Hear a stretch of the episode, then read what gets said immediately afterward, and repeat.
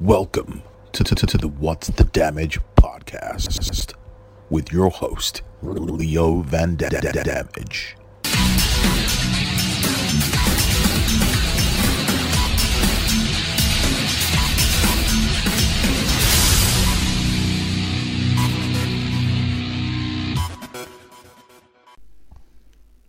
Uh, we are recording now. Right now. Great. Wow, wow, wow, wow, wow, wow. What's up, people? Uh, Leo Van Damage, again, dropping a podcast with uh, Tori Lucian, man. How you getting on, dude? Yeah, I'm good. I'm Yeah? good. Yeah. This uh, always, you know what uh, always gets me about when I do a podcast? It's like, I'll come round, I'll chill with somebody, and then all of a sudden, like, we'll be chilling, just talking utter dog shit, like we have been for the past fucking hour and a half, two hours, right? I mean, what time I get here? Like, just before eight? So it's like nine Yeah, yeah. now. Like, not even that. Seven thirty. So so we've been just shooting the shit, waiting for fucking Daniel to sort his life out, and then, but then like when I go podcast, it feels like, it feels like I'm talking to an invisible audience because I fucking am, obviously, but it feels like Oh, hey, we got a we, we got a frog over there. We got Dimebag behind. We got Mister messed up on the wall over there, Mister August. no, but what. I was wondering about that earlier. Uh, what I mean by that, what I mean is like I feel like um, like I'm end up I just end up talking to I put like a studio, like you know like you, Yeah, you yeah. put like a front on. Like, Yeah, yeah. Oh, I'm Leo Van Damme. You, you become Oprah for the night. Oprah. Yeah. Could I be Oprah? Well, I don't know. Yeah. No, maybe. Well, you're here today. Yeah. Well, I'm here actually. I'm at your fucking place. Um, we're here in the base camp, uh, in search of Sun Base Camp. Speaking of in search of Sun Base Camp. It's like we're at the bottom of a really shit mountain. No, no, dude. Like the fucking Everest. That's where you're. Working. Uh, what's it? Uh, upper class neighborhood and working class working class wages. Is that what he That's, said? that's the one. Yeah, middle class neighborhood. Middle class wages. neighborhood. That's right. Um, so yeah, we're just here. We, we're, we're actually waiting for food. Daniel's supposed to be cooking us some. We know we could have fucking ordered pizza ages ago Oh, and dude. ate. Yeah, but pizza's a cop out, man. But my Like, no, it's not, dude. But When my there's man, food cooking, my, yeah. my man's cooking fucking spaghetti and ragu with um, sausage bolognese. sausage bolognese. Dude, that's student food. You know that, right? Come on, man. It's like spaghetti. Depends. hoops- You know, here's my question: what, what kind of what kind of sausage is he gonna cook with? Is he cooking with Cumberland sausages because upper class, Bratwursts. bratwurst, or frankfurts like the cheapy Some, ones some good buy? German sausage, I reckon. German Um, sausage in an Italian dish. Yeah. The reason I wanted to get you on anyway um, is uh, some big things are happening with Search of Sun. Yeah, they are. allowed to talk about that? Yeah, we can talk about some stuff. I'm not gonna get. I don't. I'm not gonna put, I don't. I did say I was gonna talk about this shit. No, no, no, that's fine. It's I'm not putting you on the spot, but um, I didn't want to know specifically because I wanted to talk about it on here, so I didn't want to talk about it earlier. Yeah, no, no, that's all good. So, It's- it's fine, uh, what? Uh, talk to me about the big things that happen, man. How things progressing, big changes. so since we last spoke, uh, obviously the band did download and they got signed to Spinefarm Records off the back of that, um, which was great. You know, it's kind of Oh, sorry, by the way, I completely because I'm so shit at this. Um, you you are the band manager for In Search of Sun, so. Um, uh, uh, yeah, sometimes. so just in case anyone wonders, like, well, what the fuck is he talking? How does he know so much about this band? It's because you are heavily involved. Anyway, sorry, go on. Uh, yeah, I mean, you know, it's it's it's something that's kind of since download. It kind of it's been a bit of a chain reaction. You know, things take their time. Things take you know run their course and all that. And we went from being a signed an unsigned band to a signed band, which uh, which has really kind of helped to kind of build the foundation with new people that are involved. You know, people that actually believe in the in the end in the end goal of what In Search of Sun trying to uh, trying to achieve, which is which is great. And you know, it's good to know that you know there are still people out there that hold hold those kind of visions in, in a in a in a good esteem. Um, and yeah, and the, and then the band ended up getting uh, signing on to uh, international talent booking as an agency for shows, which is great. You know, it's one thing getting signed to a uh, to a record label, but it's always that extra extra milestone trying to get hold of, get trying to get hold of a good agent. So um, yeah, so you know we're currently building the the band's timeline towards this new album, which is out on uh, October the twentieth. Out when? October the twentieth. One more time, October the twentieth. so people don't fucking forget. October twentieth. Um, so yeah, so uh, guys, get is that is that worldwide release like yeah, that, iTunes? yeah, that'll be everything? that'll be across all platforms. cool. So everyone get out there and make sure you buy that. What's the album called? Virgin Funk Mother. Virgin Funk Mother. Right. Well, it's time to get out there and fucking pop that cherry. Oh yeah. Pop that fucking Funk Mother cherry, man. Uh, I'm down. So I'm like you. You obviously were like, hey, I'll hook you up with the album, but in my head, you know, you should pay for it and make sure that you support the band and uh, and so everyone get out there and spend some money because that's what we all want. That's it. All three people that listen to my podcast. Actually, I had quite a lot of people listen to our last one. Um, like my the analytics on uh, on iTunes. But who, see, who did you have on it? you, Oh really? On Yeah. our, on, oh, you talking about our one? yeah, Oh shit. yeah, like um, like 180 people just listen to it on SoundCloud alone, which like doesn't sound like a lot, but it was because it was viewed like I saw the analytics for it, and then for some reason it doesn't show it the same way when I looked at it separately. But when I looked at it through my login details, it looked like it'd been listened to quite a lot, and then um, on iTunes it was listened to quite a lot as well. So that's great to know that 180 people, at least 180 people, know about me being a, a complete. a- Dude, I wasn't even gonna mention that, but you fucking went there. So Dude, I might as well get it out in the open now, so you have man. to go there again. So just uh, No, just, no, just- we don't need to go through it again. No, dude, if people want to know, they can. that. No, no, no, no. If people want to know, they can go refer to the previous podcast, episode twelve. yeah. episode 12. There you go. It's right at the end if you want to know what's going on Uh, there. that's fucking that was the best. You want to hear Tori get outed, man? Just listen to that. totally episode. thrown under a bus by my best mate. What a wanker. Yeah, that was great. And then the best bit was after you're like, dude, can you delete that? Like, nope. I'm fucking deleting anything. That was pure gold. Oh man, it happens. Like we all fucking, you know, we all do it. I, I've got some horror story. I just told you about a story about shit me shaking my pants in Asda. It's incredible. Like the the levels involved, where you think it couldn't get any worse, Yeah, dude, it gets and worse. it's oh, That's like a metaphor for life, though. that's a Anything do- psychological nightmare. Yeah, it is. It, everything you do in life, like, oh, this couldn't get worse. Oh, well, okay, it got worse. That's literally like um, the motto for my life is, oh, okay. That's that's literally how I live my life now. It's just like, oh, okay. Oh, it gets worse. Like when you think I have a baby and he's amazing because I got a four month four month year old son, uh, four month year old, four month old son. um, and uh, and I think, oh yeah, he's so fantastic. And then he pisses on you, and you're like, oh, there it is. That's So- the have a kid. It'd So, be great. So I have a question to you, for you re- referring to that story. What happened to the clothes in the end? I threw them in the bin. Oh wow! Yeah. So you, you retrieved them from the the, the demolished cubicle and, and then No, no, I carried those with me through two cubicles. So you walked out. Um, you were out of the room when I was talking to Daniel about it. So basically, uh, for those who don't know, I recently had an accident um, in uh, in an Asda superstore, also known as Walmart for the American folks. They own it. Um, where I had eaten some food and then took a tactical shit in the morning to make sure I was going okay. And then, uh, unfortunately, that tactical shit was not tactical enough. I hear cutlery, which means food is en route.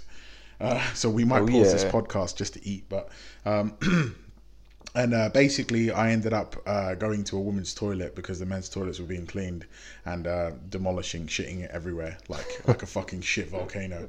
And uh, so basically, I made my way through with the clothes to the second stall. There was no toilet paper in there, and then I went to the last one, and then there was no hope of saving those clothes. So I had to call my girlfriend, who had just given birth within like two weeks, and get her down to come down to my location to bring me spare clothes. At which point, those other clothes got thrown in the bin when I went into the male toilets finally to wash my hands and shit. I would love to hear her side of this story.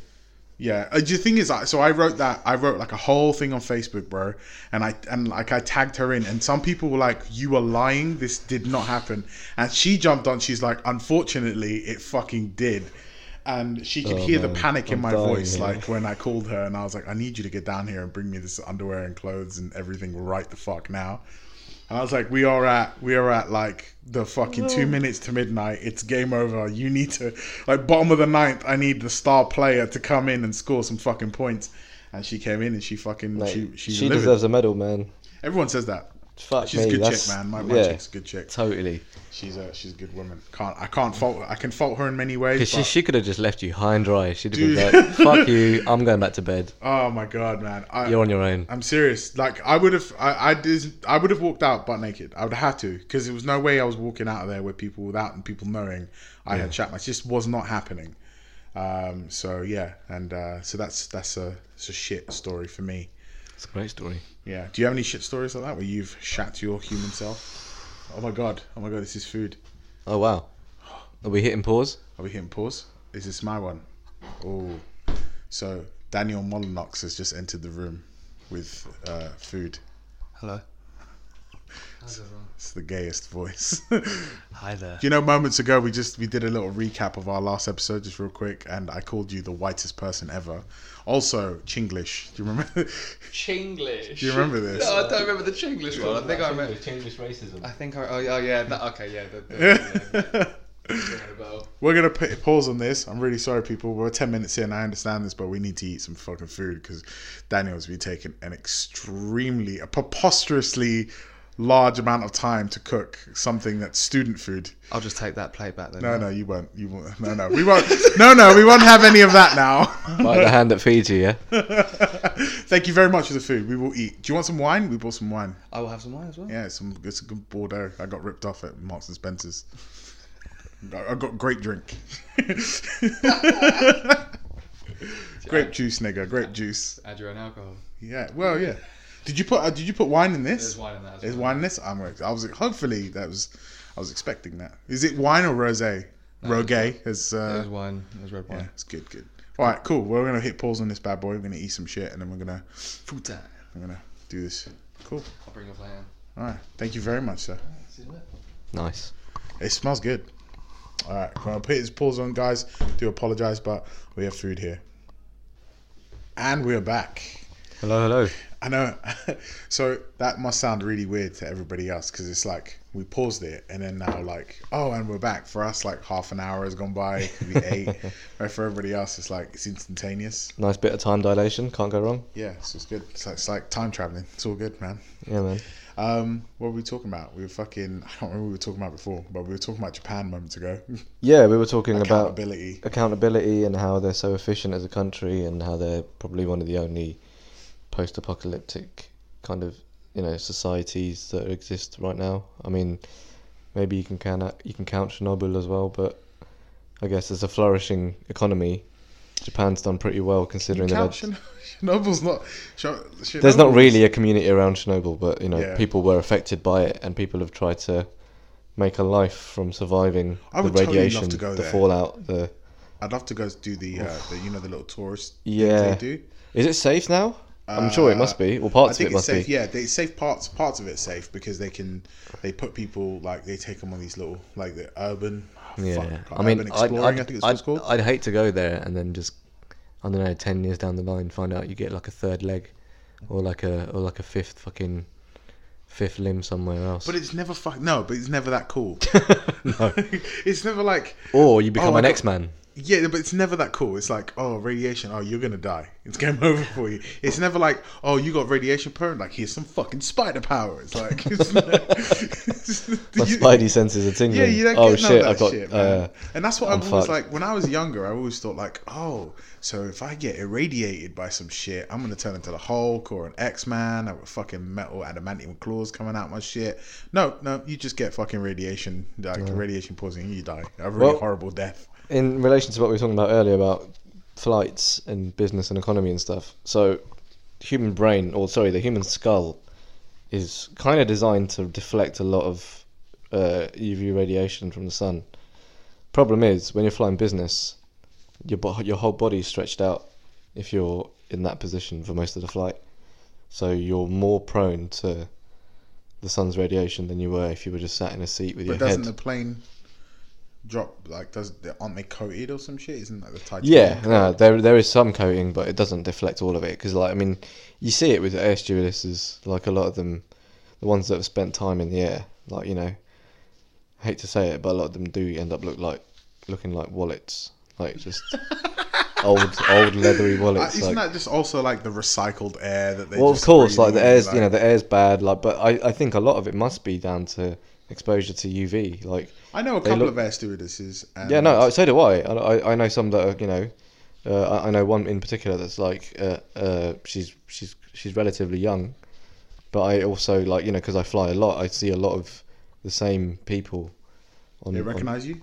Yeah, I'd say some of them do. Like we have conversations on on different flights. We're like, oh, sh- oh shit, it's you. Like, where are you going to? You know, what you doing this time? And it's then like- you're kind of like, hey, hook me up with uh, some fucking extra wine and shit. hey, so hold on. Explain. Um, speaking of flights, you there was a picture that you took. You know which one I'm talking about, right? The one of the private jet. I didn't take that photo. Someone took it, Yeah. and you were walking away from it. You had like luggage. So you actually on a private jet? Yeah, Yeah. What's Yeah. that like? it's, it's the complete opposite of doing like a, a normal commercial flight. Well, I've, I mean, I got As in, in but, terms of like what you can and can't do. Like how. Like you don't, they don't care about your phone being on. They don't care about you standing up during. I mean, obviously, like they recommend you sit down when plane's taken off, but not don't so- care about that on in first and business class though either. If your phone's on, they don't give you like you. Like, Yeah, yeah, they're Kind of like, exactly. listen, I paid four grand for these seats. I'll yeah, exactly. Do So what I want. yeah, that's what I mean. I mean, you know, it's totally a a way of being able to control the the the, the people in economy, like you know, the the cattle.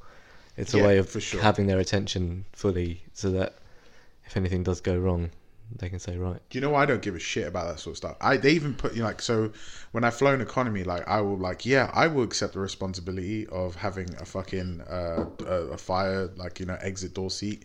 I like no, what?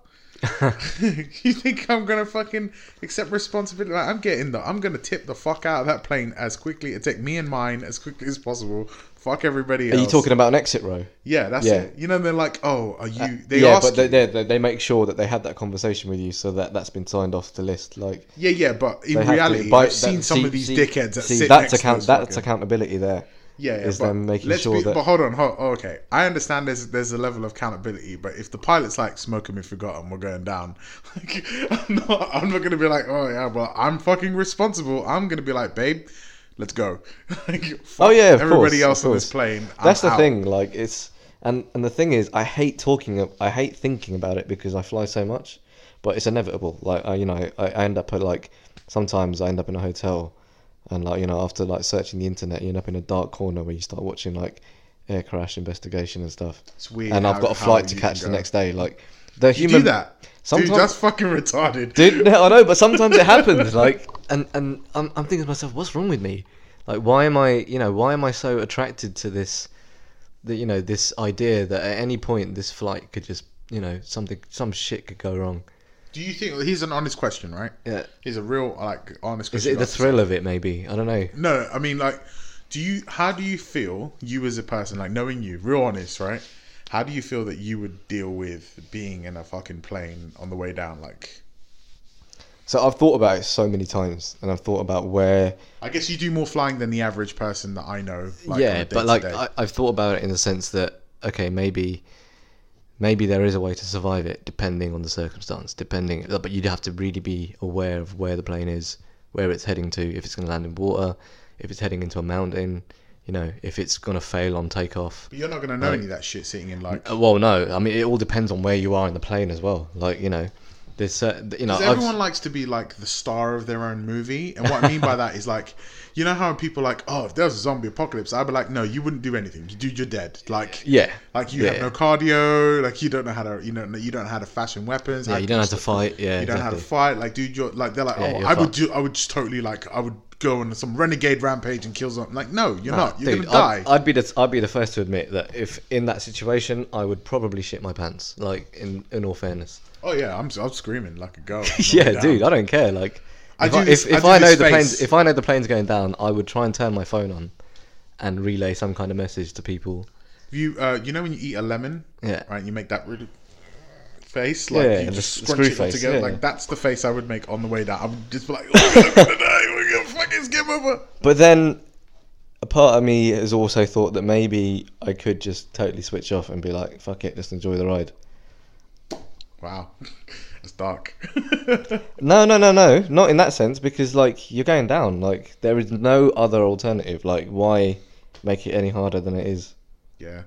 Well, I mean, the worst ones is like you know what gets me when I think about flying is like uh, you know how planes just go missing, Yeah, like, like M- that like MH MH three uh, seven zero. Yeah, oh god.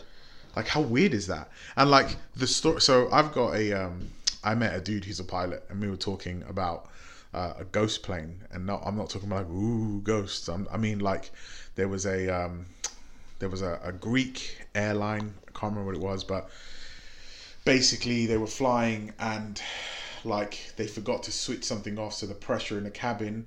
Basically, everybody passed out on the plane. Like even the oxygen mask came down. It didn't do anything because it was like not pressurized correctly and it was switched to like manual and then like these they scrambled like two jets flying next to this plane and they were like the pilots matched the airspeed and looked at the, the person who was in the plane. He was just like pointed down like we're going down.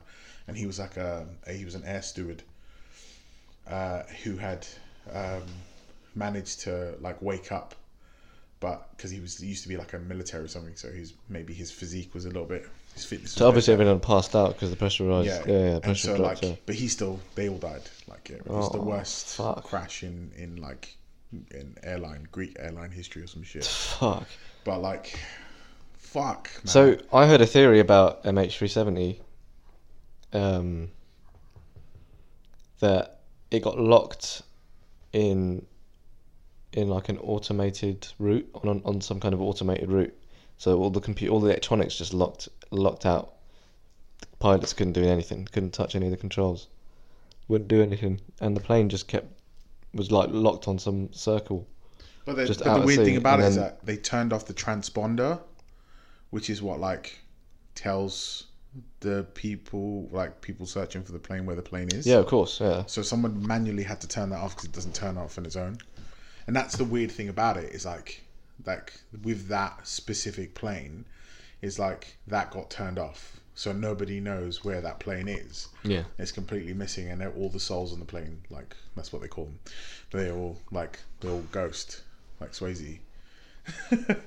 so it's fucked because nobody can explain like what happened, and some people are saying maybe it was like a military test gone wrong, where like they fired some missiles and they hit that plane and they didn't mean to hit that plane. But then, but then that still doesn't answer the question of why turn the transponder off. exactly. What? So, So that's obviously some kind of internal, some kind of internal conflict gone on there, or. and he was caught in the crossfire. But why would they turn off? So again, But is like that it has is that for real though?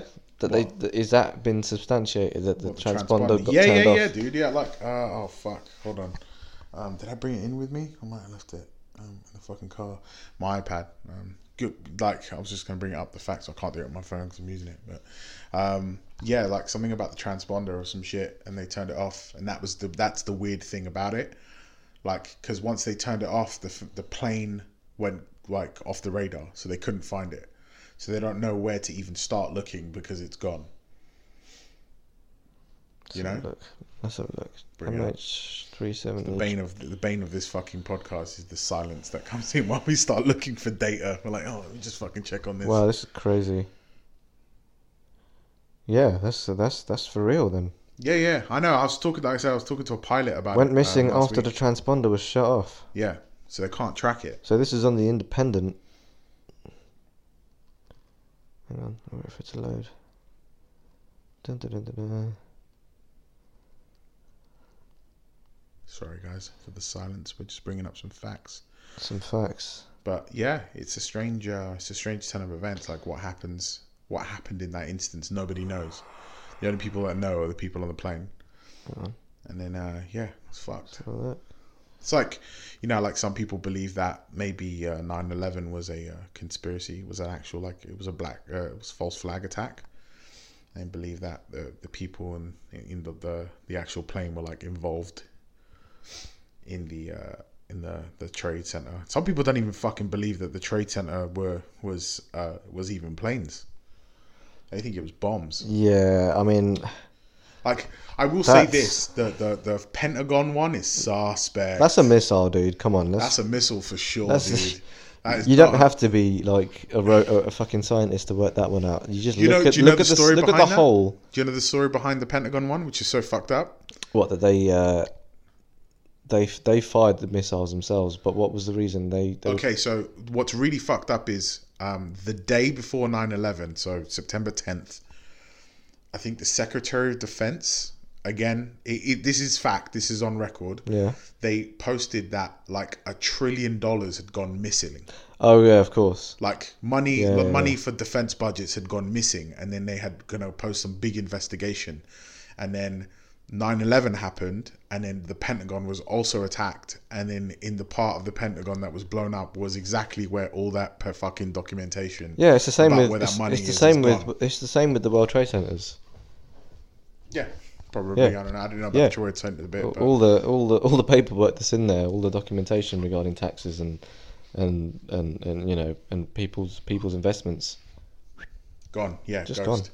And this, so this is like people are saying, well, Swayze. how fucked up is this? Yeah, ghost. Yeah, it's me. That's the line, isn't it? Ghost like Swayze. 'cause- That's it. Finished. just, and you know, I also feel like oh, it's, it's, it was really funny until he died.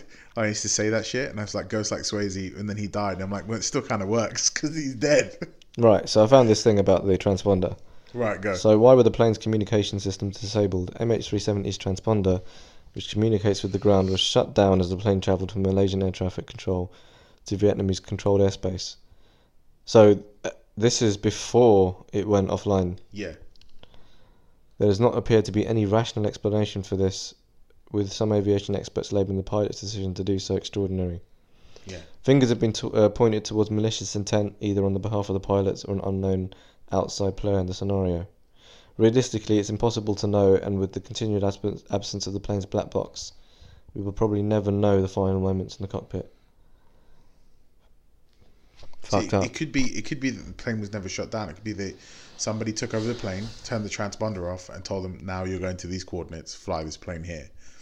And So that's- this is a this is a popular theory that I heard round about the time it happened. That yeah, they landed on some somewhere else. island, Yeah, and you know people obviously everyone's passports got taken off them, and they got I don't know turned into lizards or some shit. island of Doctor Moreau lost. They all ended up. Oh yeah, lost totally. island. Yeah, It's fucked though. Like uh, you know, um, how that can happen in twenty. When did that happened? Twenty fifteen. Was it twenty fifteen? yeah. Yeah, how that can happen like two years ago. Still, we're at the pinnacle of our technological advancements. Yeah, we fucking lose a plane. We just lose it. Yeah, I can find my iPhone anywhere on the fucking planet as long as it's turned on. Like, and in in that shit happens, and we just lose a fucking plane. Like, how do you lose a fucking plane?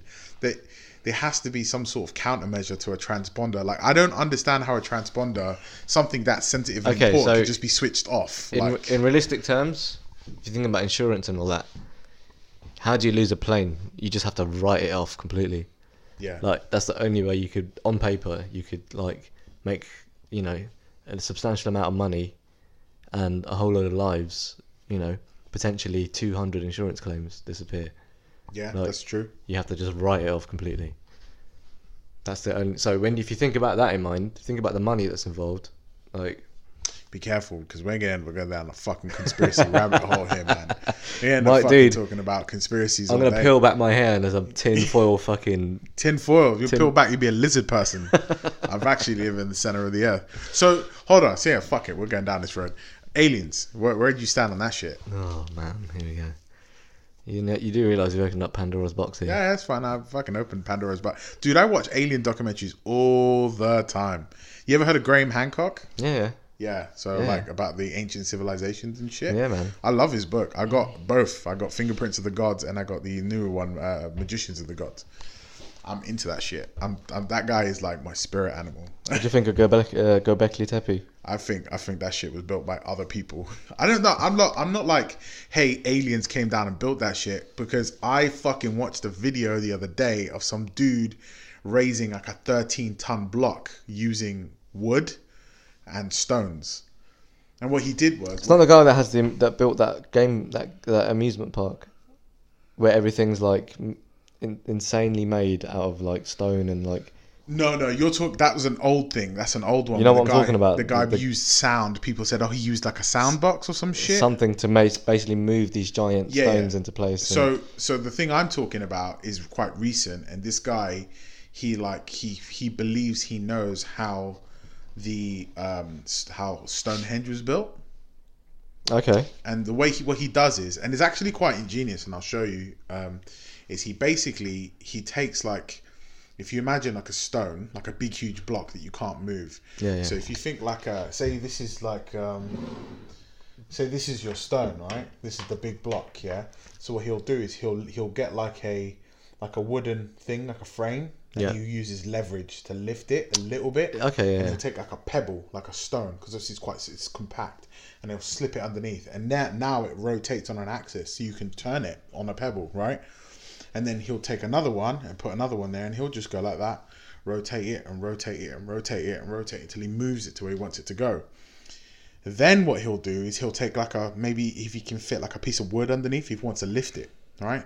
So put put a piece of wood in the middle, so mm-hmm. it's kind of like a seesaw, yeah, okay. and then he'll stand on one side. He'll One like side, put yeah, weight on one on side, one side, put a piece put of put wood there, under and then do that Yeah. all the way up until it's raised. That's insane.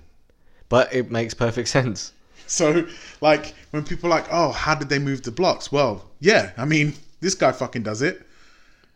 And he's using he's using primitive tools. He's using stones and pieces of wood and planks of wood that he just slides in, and he'll just and then so he's got this huge like obelisk style block that weighs like thirteen tons. Yeah. And he's like, I want to raise it straight. So what he does, he digs it, digs a ditch, wets the ground, and then he's just used it like a seesaw, and he's just doing this until finally he can like tip it, and then he'll start. So if he wants to get it back in this place here, like if he wants to get it in the hole, he's like, okay, well I need to make it slant. So to do that, he'll carry buckets of like sand, and he'll go on one side and drop it and walk over, jump off, pull a plank out because now it's tipped, so he can lift the plank out, and then it will drop a little bit, and then he'll walk the other side and he'll do that, and he'll just rock it back and forth until he's able to do it. It's fucking, it's pretty smart On like- his own. Yeah, on his own. He does it all on his own. So, do you think like similar kind of a similar meth- methodology could have been applied to, say, the pyramids, or Uh, yeah, yeah, absolutely. I mean, the, if you try and like you know go away from the idea that it was built by you know higher intelligence or you know guided by higher intelligence? Well, okay. So the thing with the pyramids is, fuck, we're going down a rabbit hole. But the thing with the thing with the pyramids is that they weren't built by slaves. They were. They had to be built by master craftsmen mm-hmm. because the way they were built is not somebody who's told what to build. It's somebody who believes in their craft. Like, if you're asking me to believe that you can build a, Uh, yeah, can- but are you talking about the inside or the outside? Because both, both, the whole the whole lot, yeah. the, the whole lot because uh, okay so you know the pyramid has eight sides not four Mm-hmm. Yeah. right and you can see it during the equinox Yes. the summer solstice Yeah, yeah.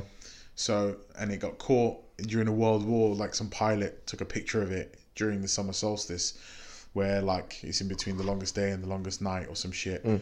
And the sun caught it at the right angle and you can see it's actually got eight sides to the pyramid very subtle but it's there and uh, like that's built mathematically. It's closer to the true north than anything else, like magnetic north. Yeah, it lines up with oh, which stars? Which constellation is it? It's not a constellation. It's a The the constellation of Leo lines up with the Sphinx. no way. Yeah, it I, does I know. I know the there's the three in in Giza.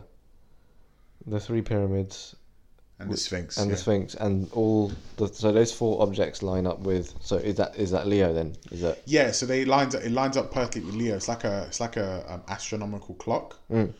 and so um, and basically it's almost like as if it's a, if you account for like the drifting of the stars because obviously the expansion of the universe, it's like you can time as to when when it all lines up when it was actually using modern technology when When the, it was when built. yeah because it points to the stars like the way it aligns and we do that now the hoover dam has that so the guy who created the hoover dam who like who built it who designed it built in something that points to the stars that matches the constellations at the time it was built so that future people can tell when it was built if we lost all other technology yeah. So if you would go back to the stars back when it was go it would match far up enough, with yeah. the constellation that's currently sitting at that time that's pointing at in the Hoover Dam.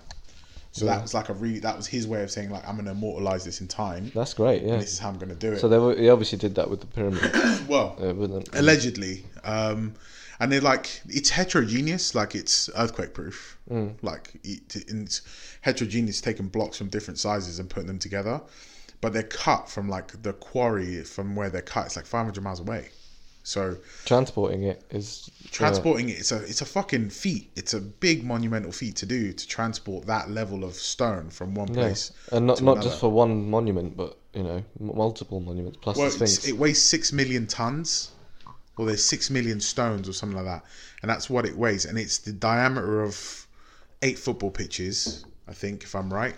Like that's how big the pyramid the is. The footprint is on the floor. Yeah. Yeah, and it's also like how dangerous is it? It's like if you go up, say you're like building the pyramid, you know, if you fall, you're falling forever. Yeah.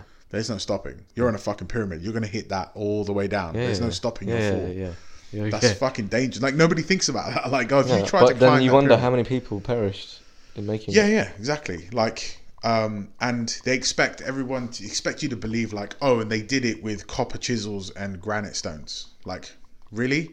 You're telling me you did it in 20 years and you built these monuments that that are like perfectly built that have survived and they they want everyone to expect like egyptologists expect people to believe that they were built around the same time whilst other human beings were built were walking around in fucking animal skin in the world these fucking people were So- building pyramids But then you also have to think about the amount of time it would have taken them to do that. Now, 20 years they say the egyptologists say it took 20 years 20 years. Now, 20 years, you couldn't achieve. I, I still don't think you would be able to achieve that with just No. a handful of master craftsmen. no no way You'd need them to be to be guiding and instructing like a whole horde of a horde of people. Well, they I think they worked out like if 20 years, they would need to every two minutes they'd have to quarry, cut, and lay one of those stones, and every two minutes for it to be done in 20 years in two minutes, Yeah. Now- what, that's on the assumption of what working like working all, seven, that, all the time, all yeah, the time, guessing, seven yeah. days a week. Well, they, so the the way they did it was, um, it's all about like getting good at what you do, and what what we mean by that is, let's say for example, you uh, do you ever play Super Meat Boy? Oh yeah, I remember that game. Right. So, Super Meat Boy on the fucking PlayStation. Yeah. Right. I I think I must. I've played those levels so many times that when I went to a friend's house Yeah. And they had never played it because they said it was too difficult. But I, I got good at it, very good at it. I, I got to the mm. last level very quickly because I'm like, yeah, I remember how to do this. Yeah. Because once I learned the process, You just need quick reflexes for that game. It's yeah, just- but it's, it's all about learning how to do something. Once you Yeah. know how to do it, you can replicate that over and over again. It's the same way of like you may it may take you a really long time to learn how to cut, quarry, and put those blocks in the exact same space. And but once them. you're there, but once you know, Yeah. then you can whip that out and you can go bang, bang, bang. It's just following the process over and over again until you're done. The question I have is, how do you build something that's so big and then raise those blocks to that height? Which I nobody can tell you how they've done it. Like, yeah, they still can't. You can build the base, but how do you gonna? How would you even raise that block all the way to however fucking tall it is?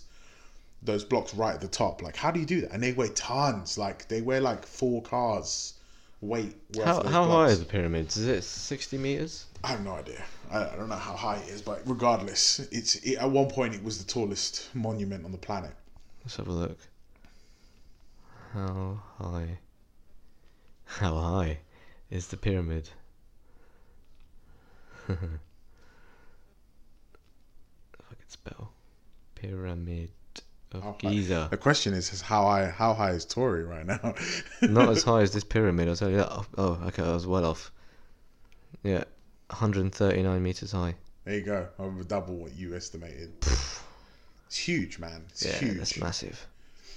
So it's uh yeah. So some people believe like the alien, like the well, you know, okay. So you know they've never found tombs inside those pyramids, right? Uh, So a lot of people believe they were like I think it was the tomb for the Pharaoh Khafre.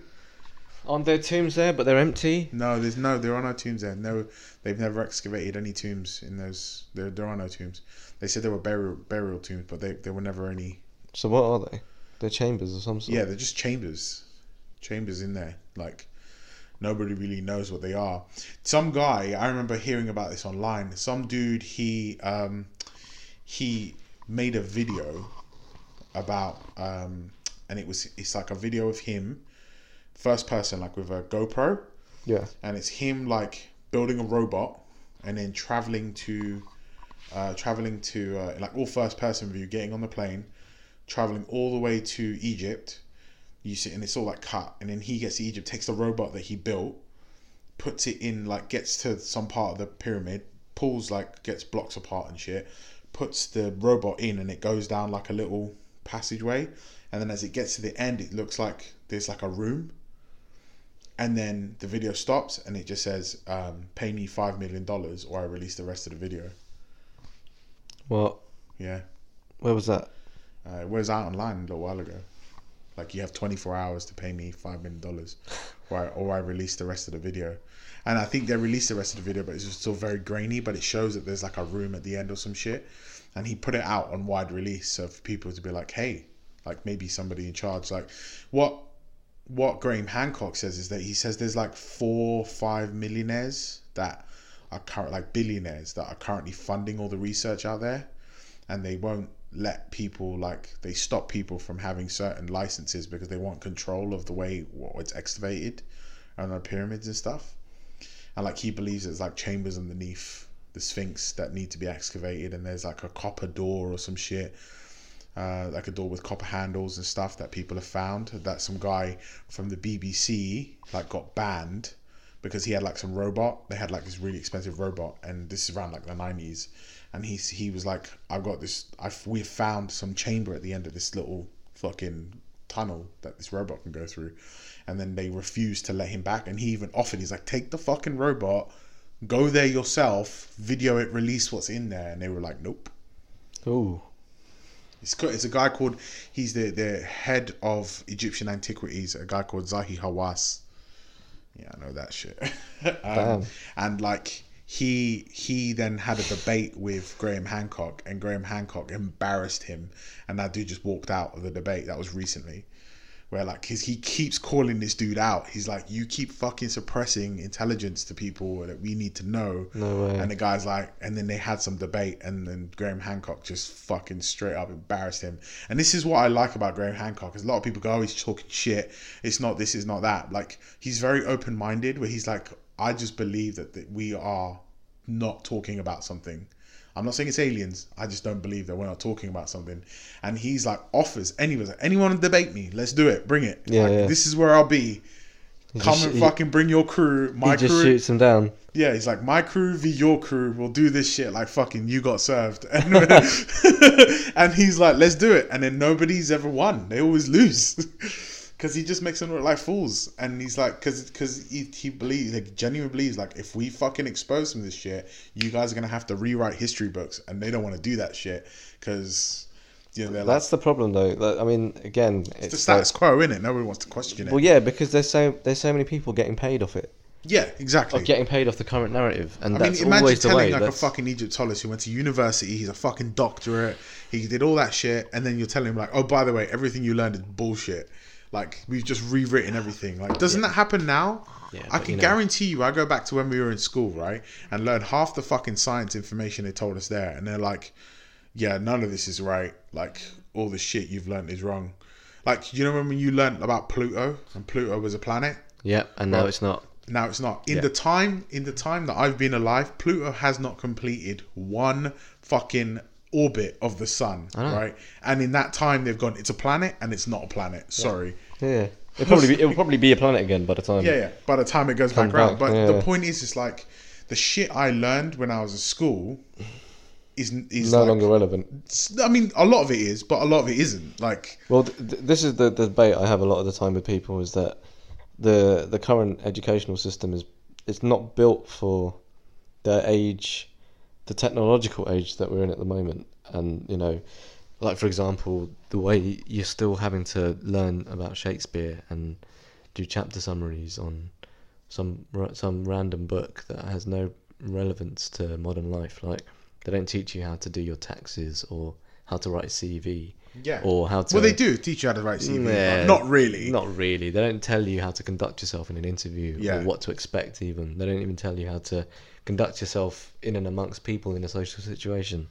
Like you know, there's such a focus on subjects that are catered towards uh, the industrial, the industrial age. You know, for like engineering and for mechanic, you know, all the mechanical kind of stuff that built the technology that we've got now.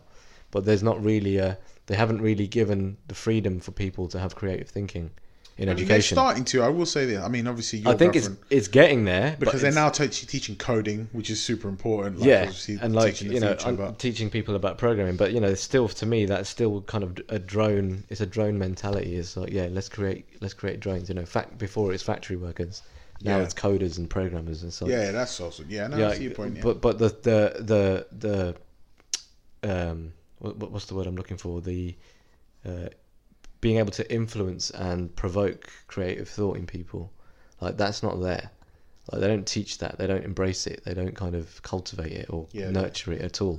They well, it's shun very, that. um, it's very like, It's- uh, it's- like, there's a narrative and they want you to. oh yeah it, totally. like these are the core subjects. Like these are the mandatory things that you have to do in school. Like you know there's so much focus on discipline. Like you have to make, make sure you adhere to this uniform like all all the random bullshit it's all you know control. It's like I mean, I can understand It's- like the need for like certain high level mathematics, especially when you're like a fucking engineer. no no totally. no, i'm not saying i'm not saying that that's not ne- necessary at all but I'm, what i'm saying is the focus isn't there to to you know kind of influence the the, the future generations like in a way that would benefit society it's I- more like it's just feeding back into the machine it's like I guess like, that's why they want to. They want some people are talking about rolling out this universal income thing yeah exactly because it's kind of like okay, if we take away the fact that you have to be a drone and go to work, Mm. and we we pay as a as a fucking species, like as a as a as a country, we cover all the costs of living.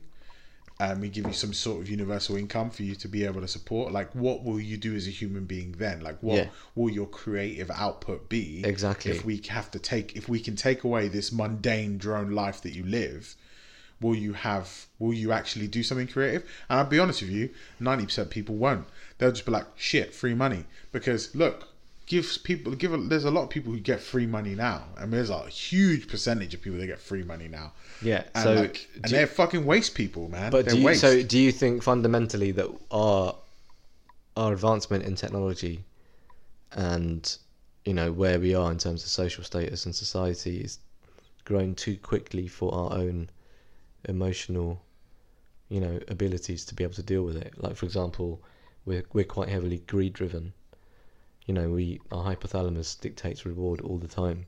Everything we do is reward driven.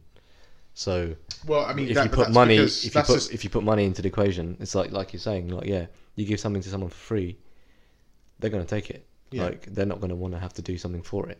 Yeah Like, i mean but we we we live in a in a risk reward society. Yeah but once we- you do that you can't take that away yeah i know Like- but that's the problem is Yeah. that but that's always going to be ingrained in you though but the, yeah but is it though do you It think is. do you think at some point that will be bred out No, can't be. It's in you. It's, I don't think you can. It's like it's like why do we still have, for example, why do we still have fingernails? Fingernails are useless to us now, but we still have them. yeah Can't breed that out for evolution. Over no but maybe one day they'll be gone maybe I guess yeah yeah. I mean, but like we used still, to have we used to have a fucking tail but there are still yeah, but there are still people that grow tails. yeah they're Like- still they no they still are but they're not the majority of the and population we we but we still have but tho- those are traits that you cannot. That we're like one chromosome away from still having that. yeah of course Like- yeah we're not far your- removed your- from it Your we're still young instinct, your animal instinct, the core of things that bring you back to whatever you originally were. I don't think you'll ever get rid of that. It's almost like putting a blob of grey in a white tub of paint. Like it's always going to be there. I think that no, I, I, I, I, I think I disagree with that because we're to me it's like the human mind, especially is in a transitional period right now, purely because we've got two brains. We we operate on two operating systems. If you think about it, there's the primitive operating system, and you know there's it's almost like running Windows and Mac at the same time, and like there's there's the you know the advanced the the free thinking operating system. The primitive one only ever comes into play when the emotions dictate it to do so. So prim- being primitive is is that primal instinct is it- yeah, to it's our your it, yeah, it's your a It's species. it's your survival instinct. It's your sexual instinct. It's your hunger instinct. It's sleep, and it's you know your fight for survival. It's it's all of those that only that that is only really exacerbated when your when your inhibitions are are But out. don't you think? Don't you think So that we need that to progress as a species? Because that's what's kept us alive. Those no, that's got us so far. yeah. and to the point now where we we we think we're more civilized than we actually are. So if you think about it, it's almost like humans are faking it till they make it. Like Uh-huh. I like that. th- they're blagging it. Like they're not quite the civilized species that they think they are. But we we, think. sorry, I don't know why I stepped out. I totally stepped out of my skin there. Um, yeah, you know, we we're not quite the species, that, uh, the civilized species that we think we are, but we're we're working towards it. But like you know, obviously, when people get drunk and people are on drugs, like you revert back to your. But I You still know, think I, I you want to personally eat, think you want to fuck, you want to fight. I don't want like, to lose that though. I wouldn't want to lose that. I wouldn't. Lo- I So wouldn't do want to you think that is? Do you think that that is that is the thing? Those are the things that make us human. Yeah. Your feet. Your. But do you not think that is just totally just a, a, a human construct? Like we we perceive it that way because our brains. That's the only way our brains can uh, think about it. Maybe, but the problem is, is that things like fighting, like your your brain, your body kicks into it. It's not something you can consciously decide. No. Like your the the Fighting is a totally natural instinct because if you think about what cells do on a on a bacterial level, mm-hmm. they fight each other. So They what do you- fight to survive, So what so- you think? So hold on. So I'm just trying to gather the core thesis of your point, just so I'm aware. Like I'm not gonna not, not to disrespect. I'm just curious. So you think we should, like, eventually, if we either we either destroy ourselves, or we get to a point where our base instincts are no longer something that we take into account on a day to day basis, like hundred thousand years, million years down the line, whatever. I know, not not that you wouldn't take them into account. I'd say that it would. No, no, that they wouldn't come into play at all. Yeah, I'd say we'd eventually get to a point where we grow away from our emotional self. like Vulcans. Y- Yeah, they're completely logical. You become completely logical. The only way to, to progress to the next level is to become completely logical. But then you But, like- lose, but you lose things like art and you know the, the way like art and Well, music no. because they come from a they Well, come from a, a base uh, see, primal place, right? I've, yeah, I've thought about this. So where does creativity come from? But can can creativity be logicalized? I think it can. I think you can get to, you can get to such a point that it doesn't need to be. I mean, you know, I think everything will be emotionally driven, purely because we, you know, it's almost like if you think about it on a, in a chemical instance, it's a veil. It's like a it's like a, a mask for the human brain to be able to be drawn towards doing certain things. Like you know that feels good. Oh, I'm you know if you talk about love being a completely chemical reaction. Yeah, but, but without but okay, but things like love, they they they uh, something like the the feeling of love can also bring about other forms of creativity, like Romeo and Juliet. I'm just an example, right? Love. So love is crazy. So you have a story of two lost loves, right? Romeo and Juliet, and they do something crazy because of that. Yeah. They kill them. They they Kill each other. Kill each other, right? Yeah. And like the hatred. Hatred is another like because the fight. There's the really like you can walk up to the line and call hatred love and love hatred Yeah, of there's like the, Yeah, there's yeah, a yeah. really It's- fine line between them, and it's like you know there's a gray area and people vacation in that area because like think of like when people stab somebody you know when people stab somebody like 50 fucking times Yeah. there's something sexual about that Yeah. like it's almost as if like because because they that's what Well, you- scientists say like, yeah, it's a you're, very pen- sexual you're, thing you're penetrating someone. Yeah, like so- that's but you're riding the line between love and hate you know when you're on that on that line. And without things like love that stem other forms of like mediums that come out of you like creative mediums that may come from love like people like you can't logicalize like grief. You can't you can't it's not something you can and like people have written amazing music and poems and like that can't you can't make that logical because it's a feeling that you have to you have to go through and you can't logicalize grief and love and pain and sadness. And that's that for me like if somebody said like so my old man like died in my arms like like a few years ago and I felt that and I blamed myself for it because I couldn't save him. And I reviewed I couldn't look at it in a logical way. As many people said to me like it was cancer like he had a he fucking died like third time like he had cancer and he died in my arms in my house. And the amount of people that logicalize that to me they're like you know it's not your fault right? Like you understand it's not your fault. And i logically am like i understand it's not my fault. I get it. I know like cancer kills people whatever out of my control. But at the same time I reevaluated who I was and it made me a better person, like a stronger person, because I was like, how do I evaluate myself as a human being? Pretty strong, smart, funny, whatever, right? All these things that I would say as little quips or I would use to um, uh, qualify myself to other people. Like, I'm a smart guy, I'm pretty strong, I'm pretty smart. I use these things to qualify myself. Those things didn't matter when my dad was dying in my arms. Yeah. Do you know what I mean? Like, he's dying. No matter how smart I am, I can't I can't figure a way around cancer right here and now in the moments that I need to save his life. No matter how strong I am, I could fight an army, but I can't bring him back to life, you know? And like, and I had to go through that grief process for me to realize I am who I am today because of that.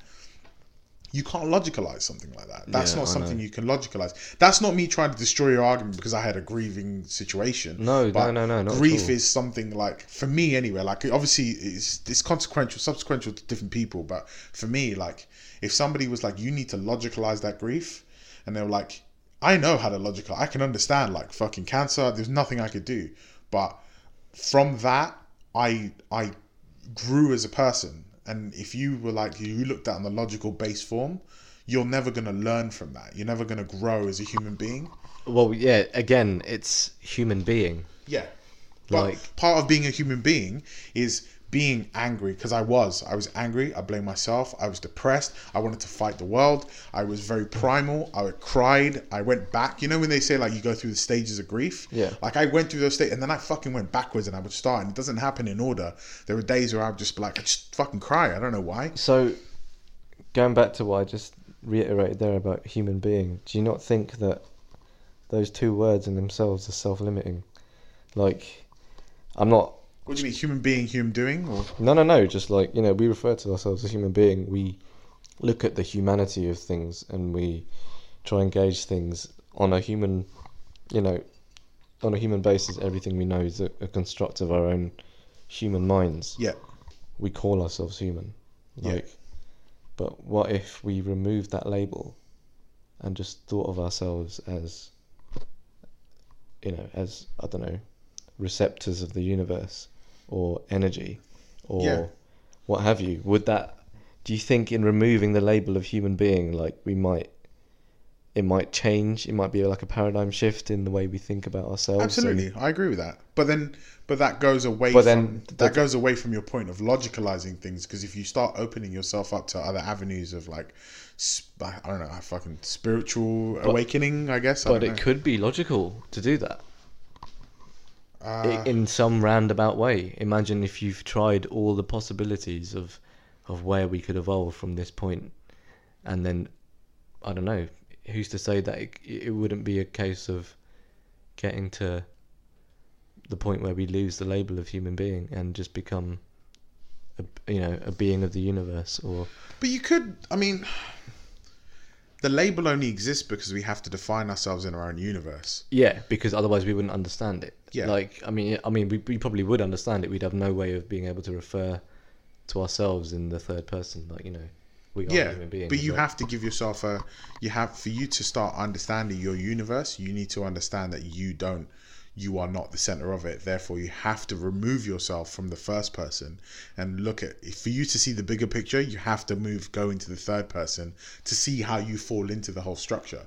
It's like, like if I'm this fucking. Oh yeah, yeah, yeah. yeah. like- you need to be on the outside looking in. uh, yeah, I need to for me to be like, okay, so at the moment, my world, as I look at it, is this pot and Yeah. and like this table with a few beers on it and a Yeah, bottle of wine and some fucking weed and that's it, right? But if I re- if I come into the third person where I look at where I sit in this universe. This is my universe, and I sit here and I go out and I go, oh shit, hold on. There's like there's more here, then there's more here, and then if I can go outside, there's more there. And then you look So- back at your your own world and you realise that it's It's insignificant. it's insignificant. And that's how. And that the thing is, is some people can't deal with that though. Like flat earthers. No, forget. Yeah, I mean that's fucking. That's another fucking whole kettle of fish. But like, you, you ever heard the phrase like you were, you're either alone in the universe mm. or you're not alone in the universe, but both answers are terrifying Well, yeah, of course. because because it's either like we're not alone and we don't know what's out there, or you are alone and it's fucking. That's really sad because there's nothing else. And if the universe is ever expanding, then we're fucking we're Yeah. fucked. Like yeah, no, no, that's true. I mean, the thing is, like, I think generally the speaking, fuck are we talking about? Well, no, no, right no, now? no, no. It's a valid thing because I think the human mind is wired in such a way that it doesn't self-destruct upon thinking those thoughts. Like you cannot imagine nothingness. Like the concept of it, you cannot imagine it because when you imagine it, it's st- it's still something. But it's like infinity, right? How do you imagine what infinity looks like? Because every time you look out into the sky in that night, you're Yeah. looking at infinity. But our visual representation of infinity is just a never-ending loop. It's like you just, you know, you just keep on going and going and going and going. That's the way our brains would interpret yeah, it. yeah. But like, I think the idea of nothingness is, you know, it's our brain's way of being able to protect itself. Because I think if you, if if your brain was able to uh, to see or comprehend nothingness, I don't think our emotion, you know, the I don't think our emotional uh, Psyche. psyche would be able to take it. I think it would it would Yeah, crumble. I agree with you, but you have to. I think you have to put these constructs in place for you to understand it. It's the same way, like Yeah, it's like language. It's, yeah, you it's know, like how. um Okay, so I'm using this just as an example, right? But it's how like um you know when people believe that ancient alien thing, Mm. right? And they said like, oh, the gods came down on chariots of fire, right?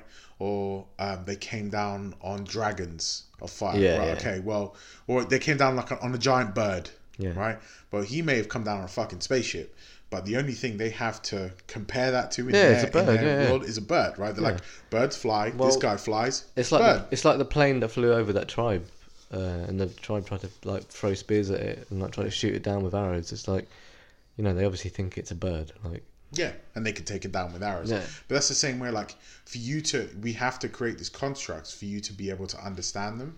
Yeah. Until you're, until we technologically advance to the next stage, then we can be like, then we can define it again. well, see, this is the this is the thing. It's like you know, uh, the the Kardashev scale, The what? the Kardashev scale. I don't know what that is. It's uh, it's basically a scale to define civilizations. Right. So okay.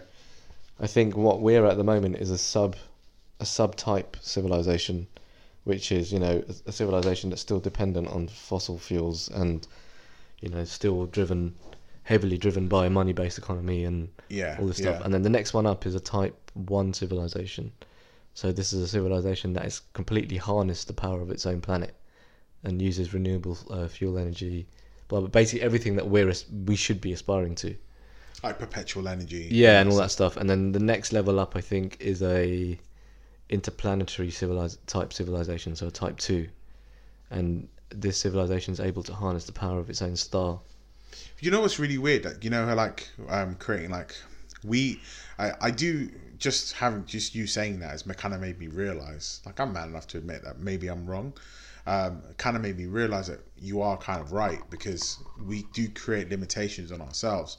For example, you know how you're like we create move to a type one where we can like cre- we're no longer dependent on fossil fuels, for example. Yeah, but Well, that's we- money. That's money driven. That's all. It's it not is. just that. It's we've created uh, a law against it anyway because it's the law of thermodynamics. The law of thermo- thermodynamics states that perpetual motion machines cannot exist because, for example, if I created a machine that looped water around, okay, the first law of thermodynamics would mean I can't create more energy than it takes for that to spin. Spin, yeah. So I can't plug in a battery. I can't plug in something else because it will. The only the energy it creates is only the energy it creates for it to spin round. It doesn't create energy for it to spin round plus a little bit more for me to do that. Eventually, it's going to stop. And the second law of thermodynamics is friction. Friction because you need to maintain that machine, So because of because of friction, that being one of the forces that applies on a perpetual motion machine, you, you it eventually will break. Therefore, makes it not a perpetual motion machine. Does that make sense? Yeah. So until we can overcome that thought pattern of like these two laws are the ones that are holding us back, for example, we will never be able to to go further than that. And Well, the yeah, thing is, well, because yeah. we have those laws in place, we refuse to go further and go. Actually, let's try to find a way around this. But it always comes back to that law. Like some people are saying, "Oh, you can't travel faster than the speed of light." Hmm. Well, how the fuck do you know? Well, uh, but this don't know what's going to happen a million years. yeah, from but now. this is this is the thing. Like stuff like that is like you know, it's only it's only proven right until proven wrong, yeah, and like you know, eventually we'll come to a point where there are loads of things in our own understanding where we think, oh shit, we've been barking up the wrong tree the whole time. You know, we who's do it now. well, yeah, but who's Look at happens to, who's to say like our total understanding of reality is completely wrong? Like, it might transpire one day down the line that you know our senses are only, you know, like we're only using like ten percent of what we can actually. dude this you know what i was having this conversation the other day with my girlfriend about what we see in our universe around us Mm. Yeah, yeah, and, And, how like- it actually is. well yeah i mean well it's not just how it actually is specifically but like think of the way what you see and what you smell and Mm. what you taste and what you touch right and how different that is to the next person. or no not just the next person but animals Yeah, like you see how like fuck that was your word it's Yeah, correct yeah. jesus uh fuck dude you see a doctor about that um but you see like you know when you talk about uh, dogs being able to smell like a hundred times more than what a human can smell like what the fuck can they smell Yeah. like what can you know like hawks can like see they have like this like, Oh, dude. vision Yeah, eagles, man. and they like, can you know. see like real sharp and they you know their eyes don't move right it's their head that moves Yeah, I watched a GoPro uh, uh, shot the other day, is that and the it one was that's trapped on the back of the eagle on the oh, it's on this eagle, man, and there's eagle just flying over this like just off a mountain, and it comes down, and out of nowhere it just swoops. You just see like you know, it's heading closer towards the ground, and then you just see this outline of like, this rodent, and all here it's like ah, yeah and then there. But imagine like okay, I would so- never. You, you don't spot it when you're looking at the the eagle's point of view from the GoPro. You're like, oh yeah, it's just the horizon and like. But some- what he sees is food, and oh, it's like, insane. Like, lasers in yeah, and the, catches the, it. the vision. But imagine now, imagine what he, what that bird can see. Like, what do you think he can see? Auras. You know how like animals can Yeah. smell fear. Yeah, and like pheromones. Yeah, and, yeah. Like, so like, can he see like a, the aura of a human or an animal? Can he see heat? Sick? Like, you don't know what a fucking bird sees. You know, when the people like, electrical signals coming Yeah. off a human being. Do you know, like when birds are like, oh, when people are like, oh, dogs see in black and white. How the fuck do you know if dog sees black and white? You don't fucking dog. When was the last time you had a conversation with a dog? like, you know, you don't, you don't know. Like, Yeah, no, that's that. You know, that's right. I mean, you're obviously only they. just assuming based on what you know or what black and white is, but you don't know what else he can see yeah, and how he perceives his universe. yeah. Like, And I think a lot of his universe is based on what you can smell. yeah, so like you know, you know, like in um, uh, Daredevil. yeah, what he can hear, yeah, Obviously, his hearing can build up a visual representation in, in, in his mind's eye. Like I'm sure you know, if you lose all your senses and all you've got left is your smell, I'm sure your smell would be able to. It, it, it would become your universe. Your dreams would become a a, a memory of smelling th- of smelling things. yeah. Surely. Well, I mean, smells are smells are highly um, are known, like factually known to, to be able to bring back memories. Yeah, quite- quite I, I wake up sometimes with the smell of like smoke in my in my nose. Like I'm just like I wake up, I'm like, like you know, like you're, you're on a fire, like that Yeah, kind yeah, of yeah. that kind of thick smoke. You're like, I've had it, mate. I have I do it sometimes when I smell something and I think I'm back in Thailand. I'm yeah, like, that smells like uh, Yeah, yeah, yeah, that smells like the beach where I was there that one day, get- and then I get- remember. it triggers memories, man. It's like it's crazy, but all of that is perception. All of that is in your mind. Yeah, Like you know, who's to say that it's not a simulation? Like some scientists believe that oh, the universe we're living in is a, simulation, a symmetrical. Well, they call it the of- Matrix, right? There, I've heard a lot of this. They call it. Some people call it the glitch in the Matrix, Mm. when they see something that's not quite right, and they're like, "Hold on a minute, what?" Yeah, but you know your you know your your own eyes make up what's actually happening. Yeah, yeah, Like, yeah. Like, like, that, I- hence sleight of hand, like how magicians be able to, you know, trick you because they're moving so quick and they're distracting you to the point that your eyes are so focused on one thing, everything else is actually just made up. Like, Yeah. So when you're by the time your brain's processed it, it's processed it as this fixed image. as in to say. This Well, your brain does it when you drive home. Have you ever been driving and then you're like, you don't remember how you got there? I, I get that with journeys. I mean, I travel so much that all of a sudden it's just like, oh, what? How do we end up here? Like, And your brain just fills in the blanks. yeah, It's yeah, of course. like- it's the same. It's the same when you have an argument with someone, like where you think you're in the right, and you know, like you could totally convince yourself that you're in the right, and when you th- look back on it, you totally convince yourself that everything you said was the right thing, when in actual fact, your brain has just patched things up because it's suffering so much conflict from what's you know from the, what the other person is saying, that it needs to protect you, so it patches things up to make you think Brain that is such a fucking weird thing, man. Dude, the brain is the brain is the ultimate computer system. Yeah. Absolutely, without a shadow of a doubt, like a biological computer. Like it's, Well, they say that. Have you ever? do you- So, do you know it's um? Do you know it's illegal to um, to kill? I think um, like squid or not octopus, octopi. It's like there's some sort of like that can't be right. Yeah, no. They Hold on. serve it in food, don't they? Hold on, hold on. It's illegal to kill them without. Oh. fresh for fucking sentence. Without some form of uh, anesthetic. Okay. Do you know that? Because I think it's in certain countries it's illegal to do so because they're recognized as just being as smart as humans. Yeah, they are, man. That's Like the so- intelligence level of octopi and dolphins as well. They say dolphins have their own dialect. Yeah, dolphins have hierarchies within Yeah. their within their own communities. Like that's And they say the only thing that separates them is like we just don't talk to them in our own fucking language. That's the only difference. but you They know fuck like other things. They they they know how to communicate. They have. That's why like you know that whole like uh, blackfish. You've seen that blackfish documentary. Yeah. When they took like the killer ton, whatever the fucking name of that whale was, and they're like they put this whale in with other whales that don't speak the same fucking dialect yeah, and as they he fucking does, bullied it. and they bullied the fuck out of that yeah, whale. Yeah, but it happens, man. And like you know, like But our perception is, well, sounds the same. Put them in, good to go. It's fucked. fucking crazy. but that's the way we see it, you know, and that's it's it's fucking sad. Like to be honest with you, like the way we because we don't because we can't directly communicate it with it, it must be dumber than us, and therefore it is enslaved. Same with like the way they the way they the, you know modern civilization enslaved people in Africa.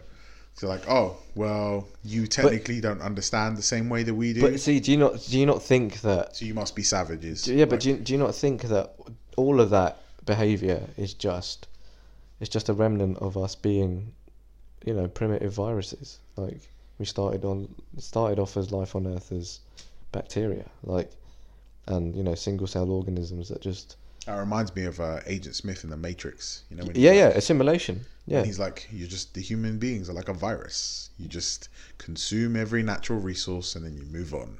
well, yeah, but that's that's what we do, right? Yeah, no, exactly that. Look at look at what like London looks like on a map, and if you ever look like look at uh, London um, on a on a map, and then look at like a spot on a skin, and it's all like kind of centralized in one area. Yeah, yeah, yeah. It's That's like an infection that needs to get rid of.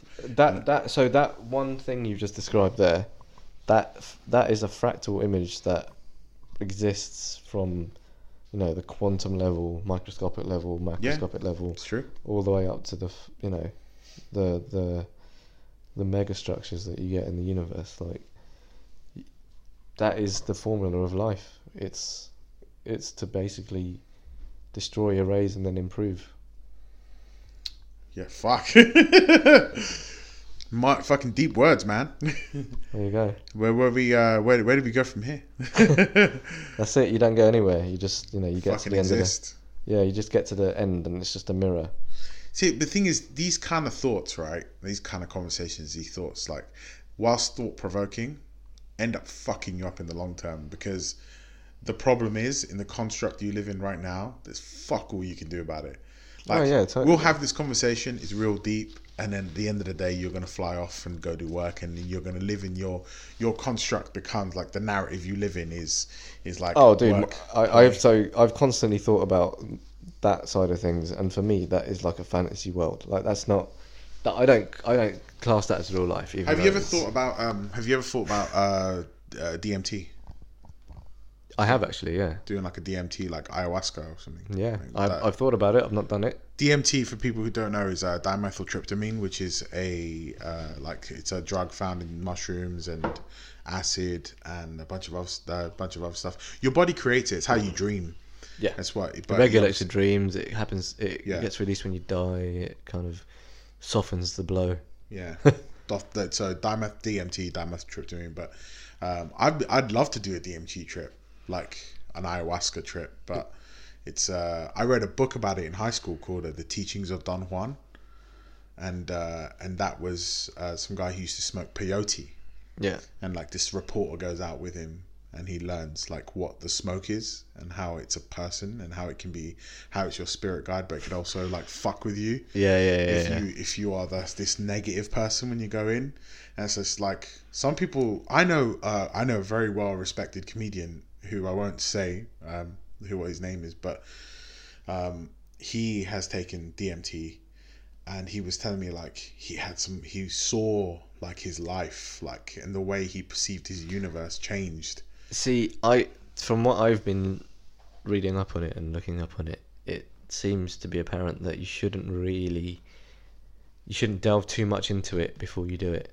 Like try and do it with as lit- clearer mind as a clearer possible. mind, but as little knowledge of it as possible of, of other people's experiences because it can influence your own yeah your own and it, you what your what you actually experience is based on stuff that you've you've read, seen, and heard. yeah So people have gone down the route, of, you know, trying to keep it as pure as possible, keep the trip as pure as possible by not reading up too much about what actually happens to other people. is that something you've ever considered I have considered it, yeah. Yeah. I have considered it. I just, you know, the thing is, yeah, I guess it'd kind of be like doing drugs around people you don't know. Like, how do I explain this? Like, if I'm going to smoke a spliff, right? Okay. I'm going to smoke it around you or like, like, like at home. I'm not to fucking do it in the middle of the street because I'm to get fucked up. Like, I know I'm to get fucked up. And I, I know my, in, like, not my inhibitions, but I'm to be vulnerable to an outside attack if necessary, like if it were to happen. And I think that if I were to do like something like DMT, where I know I'm gonna really trip and I'm gonna go down some rabbit hole where I'm gonna explore my own universe and my internal like inadequacies or whatever, I'd need to be in a safe environment for me to do that, like with people I trust. I totally get what you're saying, and I think that's the best way to do any of those kind of things. Yeah. But I would also say that what you're saying before about you know if you smoked a smoked a spliff here or smoked a spliff in, on your own at home, or compared to smoking on the street and how it opens you up to being vulnerable, that is purely just mental association. Like you've equated so many, so many of those feelings and emotions of being safe and comfortable and relaxed, you know, in certain environments and then as soon as you go outside of that environment and you do it, do the same thing that brings you back to that feeling of being comfortable and safe. And, you think, and then you, you look you around should and you do realize. something like that safely though? Like Oh, especially oh no, first totally. time. Oh, absolutely, absolutely. Like that, that- I, I've made the mistake before. Like you know, doing doing shrooms and going to a, to a packed pub on a Friday night, and you know, totally, literally being out of my skin. Like, Yeah. and you know, I wouldn't advise that if you're doing like heavy stuff for the first time. Like, Yeah, definitely couldn't. be If I did something like that, I'd have to be like Yeah. around some. Uh, Be in, like- be in a familiar place with Yeah. familiar people that you trust. Not ju- and- or, or even or even just like haven't have met the the fucking the shaman who's gonna do it with you. You know, a shaman. whatever. Yeah, Because sure. I know is there is like a Yeah. he's like a sort of priest kind of like the person who who who brings the ayahuasca in is he knows very he's gonna be like because I think everyone throws up and shits themselves when they do it. Like so they'll say, listen, this is going to happen, and you want to be self assured that the person you're around yeah, knows. Chief knows, Big Balls. Yeah, knows man. how to fucking deal with the situation. Chief Cojones. Yeah, you don't want some next dickhead being like, "Yeah, man, just take this and uh, Yeah, yeah. call me in the morning." You know? Fuck boy. Yeah, I don't want none of that shit. I don't like him, and uh, yeah, you're totally like you'll freak out. Like you want to be in a comfortable environment where you know you're safe. So, but the thing is, you can't do that shit at home. Yeah. I'll tear my fucking house apart. I got expensive shit in my house. I don't want to fucking break that shit. I'll break your shit in your house. Let's do it at your place. Um, so I don't know, man, but I'd love to do it. I'm totally down for that. By the way, like if I ever get the chance to in a safe environment, then by all means, I'm doing it. But I don't know anybody fucking. I know one dude who can hook it up. Like he's like, yeah, I know a place you can go here. But like, I don't want to go to fucking uh uh Muck Shaman. like, I don't want to go there and the dude be like, hey, do this. But um, do you um do you? I tell you what's really cool. Do you ever do like any uh, martial art or whatever? No, I used to do taekwondo. Taekwondo. Taekwondo. long time ago. Yeah, I like people when you know people say they do karate. It's like, oh, the Dane Cook of martial arts. Yes. The Dane Cook of martial arts. What a comparison. That's Um, brutal. It's like, no, I do like the like- Danny Dyer of martial arts. Yeah, yeah, exactly. Yeah. I do like uh, some Brazilian jiu-jitsu. And Yeah. I, like for me, that's become the source of like I just call it the source, The source of all power. the source of everything, man. Yeah. Like it's just taught me such humility. Oh, Like, that's great. Yeah, I fucking I'm I'm If down. there's, if there's one thing that I'll say about martial arts, like there is a great, there's a there yeah there is that sense of humility, but also like it's very, it's a very good way of being able to find a, an inner peace, like a calm within yourself and Yeah. within. nothing, nothing, nothing chills you the fuck out quicker than someone kicking your ass. Like Oh man, yeah, you just get sent straight back down to earth. It's just yeah, like because people just I, I people it's just like no, ma- no matter how well you do, how far you get, there's always going to be someone that's better, that's stronger, that's quicker, that's you know, there's there's always going to be someone better than the It's other. the fuck you up, yeah, Yeah, yeah. of course. Like for all the McGregors out there, man, there's always going to be some. There's gonna be a Mayweather. There's going to be a Mayweather, man. Uh, I can't. Um, yeah, fuck, dude. Like, I think people are entirely. Fuck's that? Ask you. I think people are entirely too confident um, in this day and age and how they walk around. Like, I, like, I know people that are like way too confident about how they roll in when they're when like yeah, I'm fucking yeah, I run this shit. Like, no, you don't. yeah, but see, again, it's that human. You know, I hate to say it again. Revert back to the word humanity, but humans have this tendency to, you know, to peacock. To, you know, when your your display of colours is. Is all like you know, it's all smoke and mirrors. It's. It's faking it till you're making it. yeah, That's the mentality that people adopt, and that's how people try and cheat their way to the top. And it's you know, it's only the ones that have really got substance that actually. I wouldn't say that. A lot of people fail upwards. I know. I know people who are fucking idiots, and they they become successful by just failing upwards. I don't know how Yeah, it is. yeah, that- you must that- know. You must know people who's like you're like, how did you get to this position? How have you amassed so much wealth and uh, respect from your peers when I know you're a fucking moron? I'd say with that, it's like not that I'm a I'm a, I'm a believer in luck, so to speak, but you surround yourself with people that know what the fuck they're doing. Yeah, I mean, my dad used to say something to me, um, and I'll take this it, where it was: if you're the smartest person in the room, you're in the wrong room. Yeah, You need to be the dumbest person, and I, I take that in martial arts because man, it's it's the, the truest thing anyone's ever said. fucking, you know, like you need to be around smart people so you can pick up some shit. Yeah, of So I guess that's probably how it is. if you're in if you're in the right company, man, that's that's a lot of the time, man. It's like you you know you look at people and you, like you were saying, like how the fuck did that person get there, or how the how the hell is that happening? And you look at the infrastructure around what they're doing, and you realize, oh, okay, yeah, that makes sense. I understand these people have pushed you to this level. Yeah. Yeah, exactly. Speaking of, uh, we're gonna wrap this up shortly, but speaking of fights, what we got going on this weekend, huh? Well, it's the big one, isn't it? It's the McGregor, yes, biggest prize fight ever. yeah. It's like, But is that all it is? Yeah, well, so okay, so we got uh, so people don't know what we're talking about. I mean, if you're living under a rock, uh, McGregor, Mayweather, uh, MMA fighter, and uh, pretty much the best defensive boxer of all time, uh, Mayweather, Was it forty nine? 49 and 0, yeah. Yeah. He's matched with Rocky Marciano. So if he will McGregor be the first dude to hand him his first professional loss? I do not know. What I will say is this: sometimes you wake up and you're old, and uh, and what I mean by that is it happened to Anderson Silva. Yep. It happened Lost to his edge. You lose the edge, but yeah, it happened to Chuck Liddell. It happened to Jose Aldo. It, one day you just wake up and you're old, and then you get taken out by the young lion. And But see, what McGregor, that young lion. what annoys me is okay. It doesn't really annoy me, but it kind of niggles away at me. Is the fact that this fight has so much money riding on it. Yeah. and is such a big money spinner that you know what is to say that they're not just fucking laughing behind everyone's back They are. They do. They're sharing the same private jet, there you go like but ultimately, they Whilst- both know that they it's a payday for both yeah, of them absolutely, Absolute 100%. payday. But at the same time, yeah there's professional records and fucking reputations on the line. So whilst like they can be, they might just be like tee hee hee, let's laugh all the way to the bank. Ultimately, Mayweather doesn't want to lose, want- doesn't want to take that L, the big L, mm.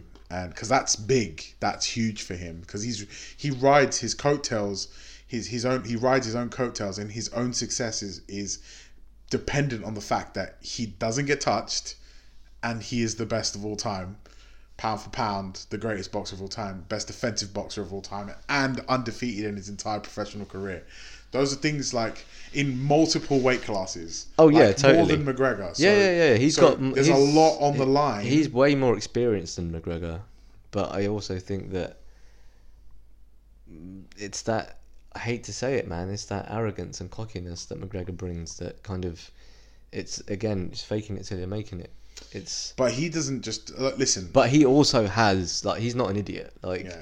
I'm, I don't like McGregor. For, Yeah. Like I'm gonna put this out there now. Like Yeah. I don't like that dude. I, I, I don't like his personality. I don't like the way he carries himself. I think he's disrespectful. I understand he does it to make money. I'm sure he's a nice guy behind closed doors. But even the, the fuck you on the suit. yeah, but that whole that whole thing, I I'm not blind to it. I know it's a, it's it's all there to build the hype Of course it and to make Like, the money. We that- understand. Some people don't though. Some people No, are, no, are, are under this illusion that it's real. That it's like, real. No, it's it's basically it's WWE, but Yeah, it's bullshit.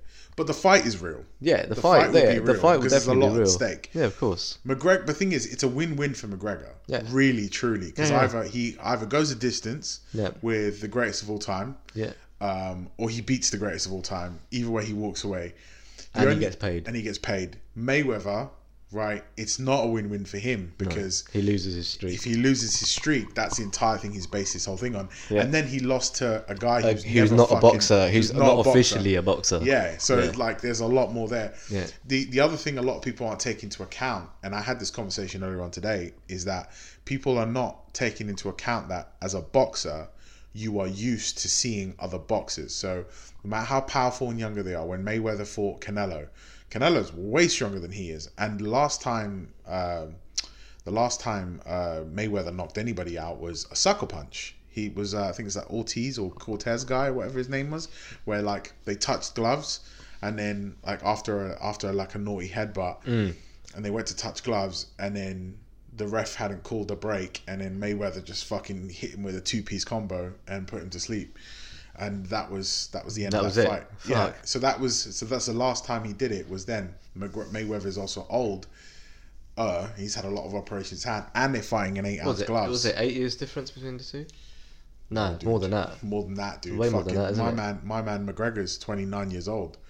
Mayweather's like forty. Oh fuck yeah, So eleven years. yeah, it's, there's a big difference in between them. Um, Oh, so on top of that, like he's used to seeing guys who fight as boxers.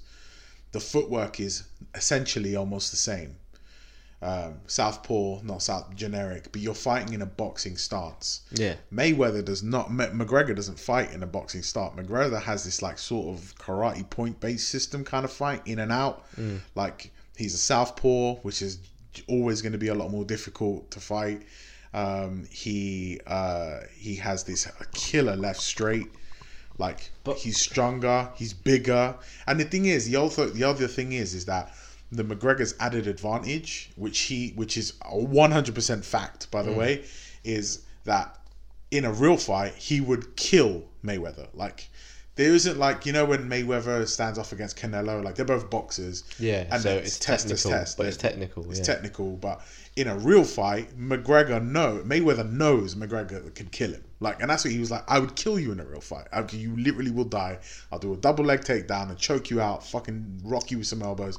You ain't doing nothing. You ain't doing shit because you have no no no defense in that department yeah, whatsoever. of course. we all of know course. it. He's got that. He's got the extra bit. Yeah, that that, Mayweather, doesn't have. Yeah, yeah. So that's that's that's got a weigh on a man. Like you're about to go into a ring with a guy who could really kill you if he wanted well, to. Yeah, yeah. That's it. Like, so he's playing your game, and the only reason you might beat him is because you're under the guise of these specific rules that are to your advantage. What's But the glove scenario saying? Because They're I know going eight was- ounce. They're going eight, so Eight they've hit. ounces, It's yeah. like a happy medium.